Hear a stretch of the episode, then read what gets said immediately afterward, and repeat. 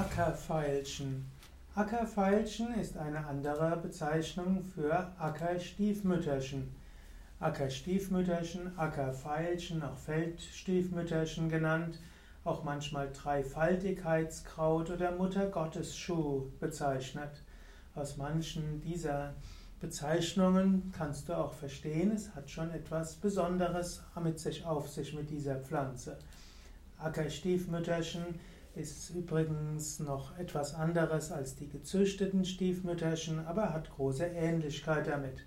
Ackerstiefmütterchen sind wunderschöne Blumen, die man, die blühen von Mai bis Oktober, aber gerade im Oktober und im Mai sieht man sie besonders, weil dort eben nicht ganz so viele sonstigen Pflanzen blühen. Ackerstiefmütterchen ist auch ein Pflanzenheilmittel, wird in der Phytopharmakologie, also in der Pflanzenheilkunde und in der Naturheilkunde verwendet. Genutzt werden insbesondere die Blätter, und zwar zur Zeit, wo, die, wo das Ackerstiefmütterchen blüht, kann man die Blätter nehmen. Dabei zerkleinert man die Blätter und kann sie dann verwenden für Aufgüsse oder Abkochungen. Man kann daraus einen Tee machen und man kann auch diese verwenden als Teeaufguss.